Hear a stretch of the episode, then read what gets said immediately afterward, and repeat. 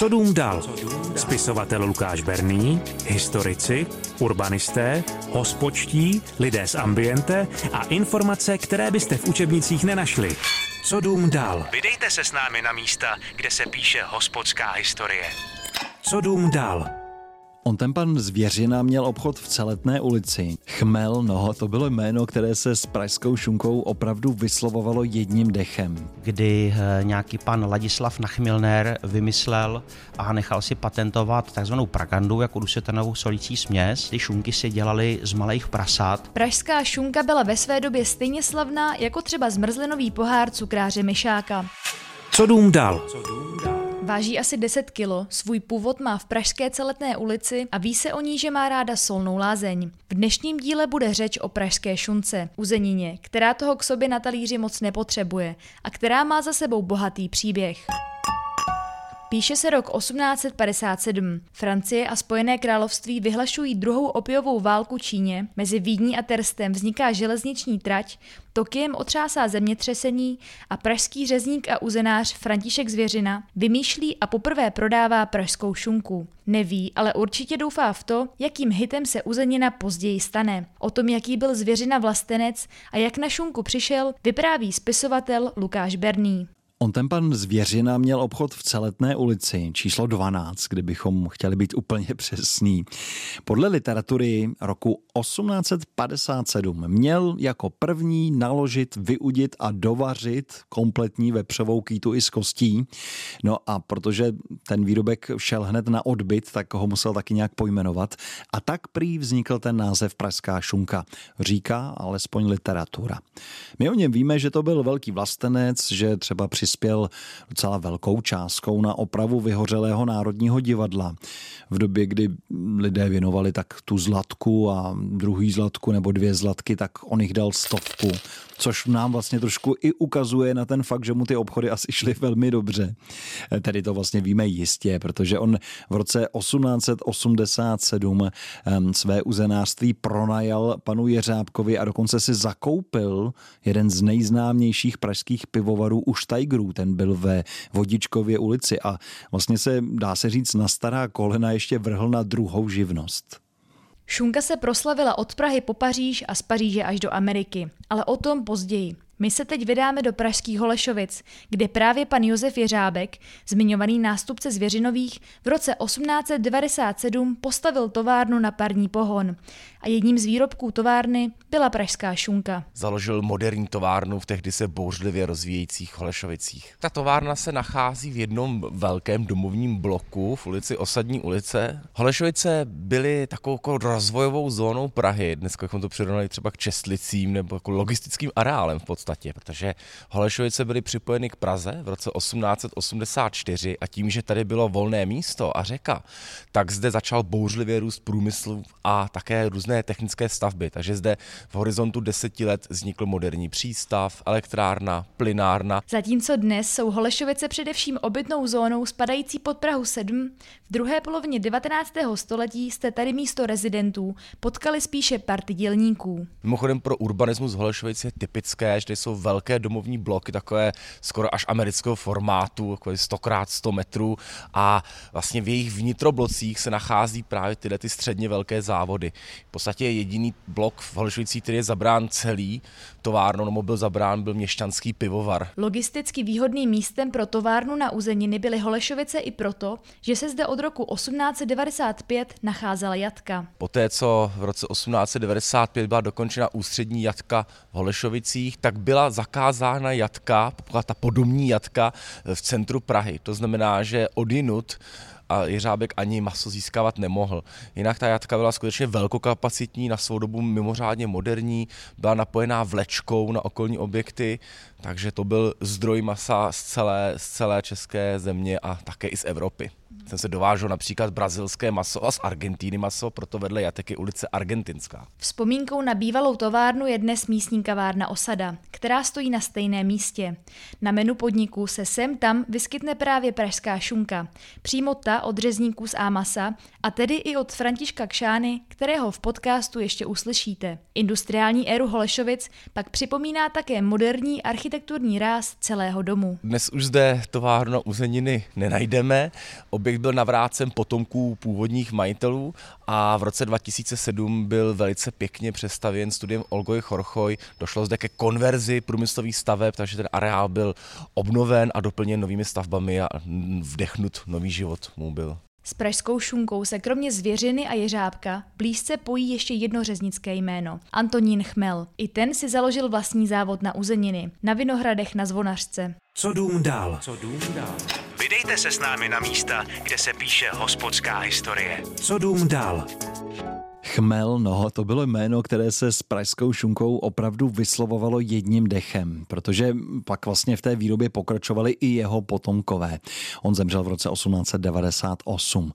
Došlo to tak daleko, že když Egon Erwin Kisch psal fejeton o výrobě té šunky, tak dokonce napsal, že kdo nemá, cituji, bakterii rodu chmel, tak ani nemůže snad tu kvalitní šunku vyrobit. Tak moc to bylo spojené s těmi chmelovými. Oni začínali v malém, nebo tady ten zakladatel Chmel začínal docela v malém, ale on se vypracoval opravdu na jednoho z největších uzenářů v celé té monarchii. Já myslím, že to nejlíp ilustruje to, že už za života, tedy pana zakladatele, ve sklepích té firmy viselo nebo bylo naloženo i 30 000 kusů šunky najednou. Ale popravdě i tak těch slavných výrobců bylo samozřejmě víc. Nebyl to jenom Chmel. Třeba Jan Dlouhý v Celetné byl velmi úspěšný. Na přelomu 19. a 20. století byl opravdu vyhlášeným uzenářem, specializovaným vysloveně na tu pražskou šunku. Dnes má šunka také mnoho podob.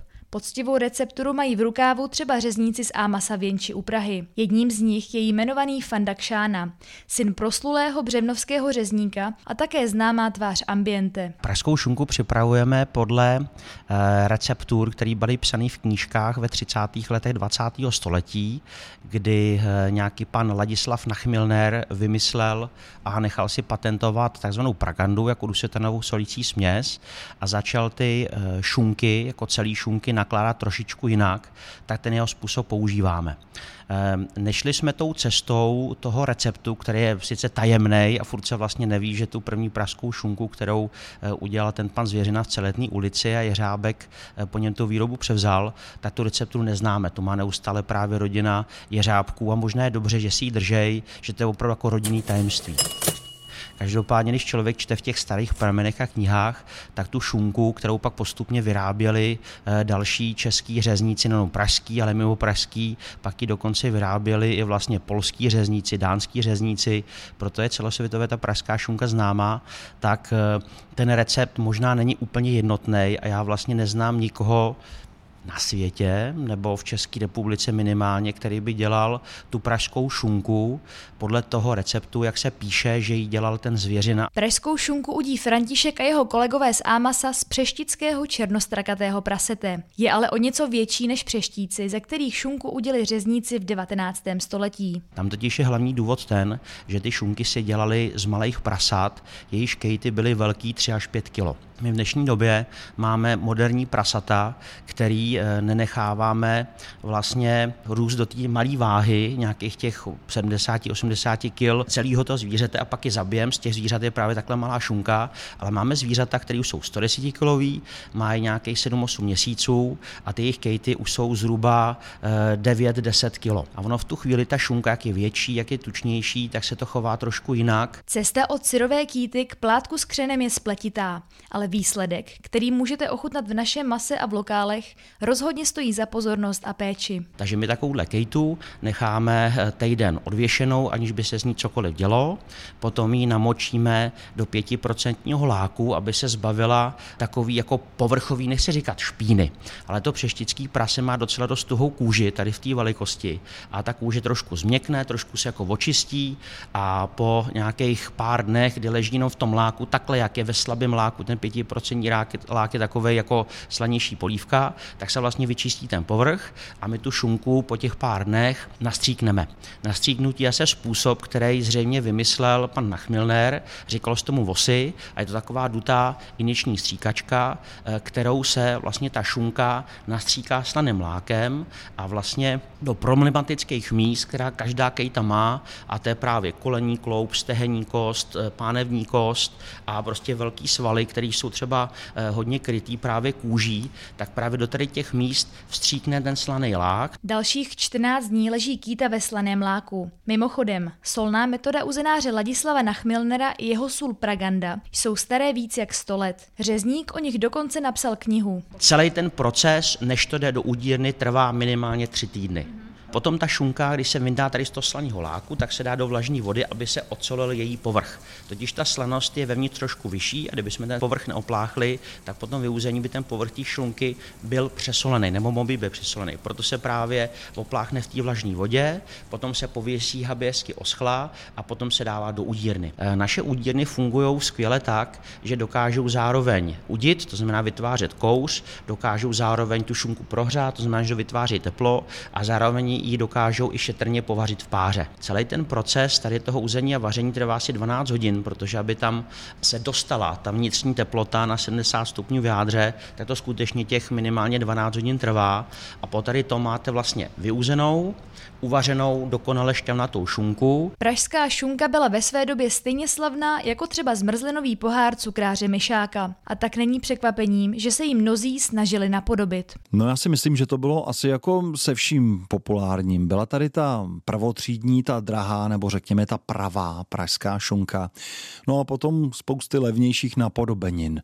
Někdy lepších, někdy horších, takže já bych řekl, že tu pražskou šunku si mohl dát každý, ale pokud si ji chtěl dát opravdu kvalitní, takovou tu, o které tady mluvíme, když chceme říkat, že nás také reprezentovala ve světě, no tak ta byla určitě dražší. O celosvětovou slávu pražské šunky se s největší pravděpodobností zasloužil pražský rodák a automobilový cestovatel Břetislav Jan Procházka. Ve světě proslavil vlastně 2 produkty, pražskou šunku a českou škodovku. Letos je to 90 let, z roku 1934, kdy pan Procházka vyrazil do Ameriky se škodovkou. Dost se mu tehdy posmívali, že do země pana Forda jede předvádět české auto, ale on tam měl docela úspěch, nebo alespoň se to v našich novinách psalo, tak tomu věřme. Dokonce se dostal až k prezidentu Rooseveltovi, kterému právě daroval tu pražskou šunku a dobové zprávy říkají, že si na ní první muž Spojených států prý velmi pochutnal.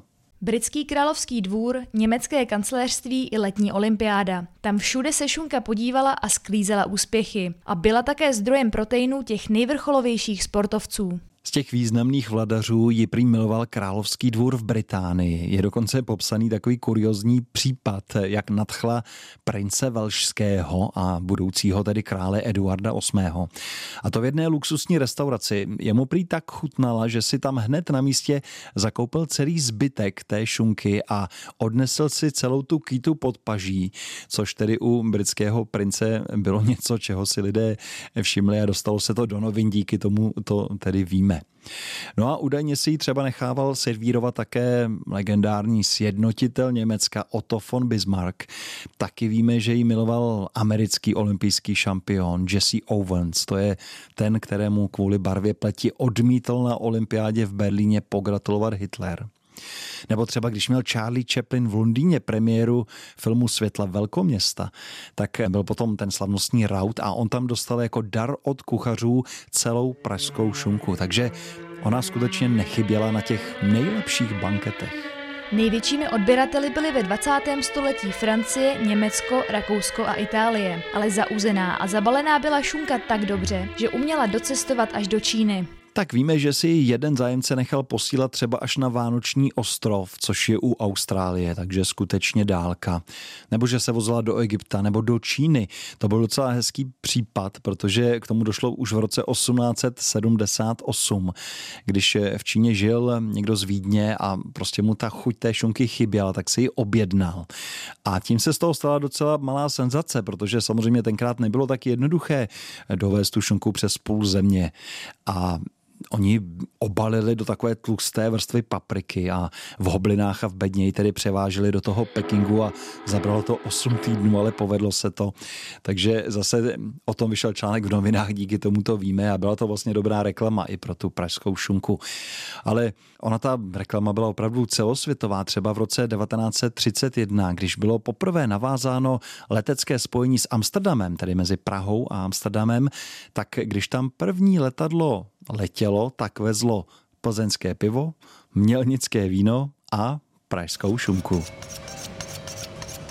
Dnes má pražská šunka i evropskou známku. Konkrétně od roku 2018 patří do evropského seznamu jakožto zaručená tradiční specialita. To ale nemusí nutně znamenat, že každá vyrobená šunka je ta prvotřídní. Zaručeně tradiční specialita nám říká, jak se takové výrobky dělaly před minimálně 30 lety. Jenže ono právě, to je před 30 lety, je relativně nedávno a to už se vlastně používaly ty moderní postupy s polyfosfátem, kdy ta šunka, i když možná na oko vypadá jako podobná, jako ty původní starý, tak vlastně je to úplně jako jinačí výrobek. Myslím si, že z velké části je zaručně tradiční specialita, když mě teď nějaký řezníci sežerou, tak je spíš jako skvěle udělaný marketing, který bohužel tady tou značkou a možná proto my ji nemáme. Když jednou rád bych ji měl, ale nezaručuje, že opravdu pražskou šunku, kterou si koupíte, je ta pražská šunka, která se odkazuje, že byla prostě v nějakých dobách. Já si myslím, že by ta pražská šunka, když už by měla být tou echtovní,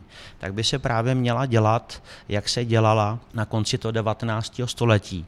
Podobně jako se dělají třeba sušený šunky ve Španělsku nebo v Itálii. A bonus nakonec. Kdo by náhodou zatoužil po celé kýtě pražské šunky, může zamířit do zmíněného řeznictví Naše Maso v Dlouhé ulici. Tam totiž tuhle 10kilovou krásu mají i v celku. Ze zbylé kosti můžete uvařit výborný uzený vývar nebo základ zelňačky. Tak naslyšenou v dalším díle.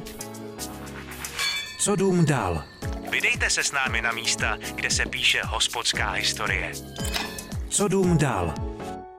Děkujeme, že nás posloucháte a čtete. Chcete přidat?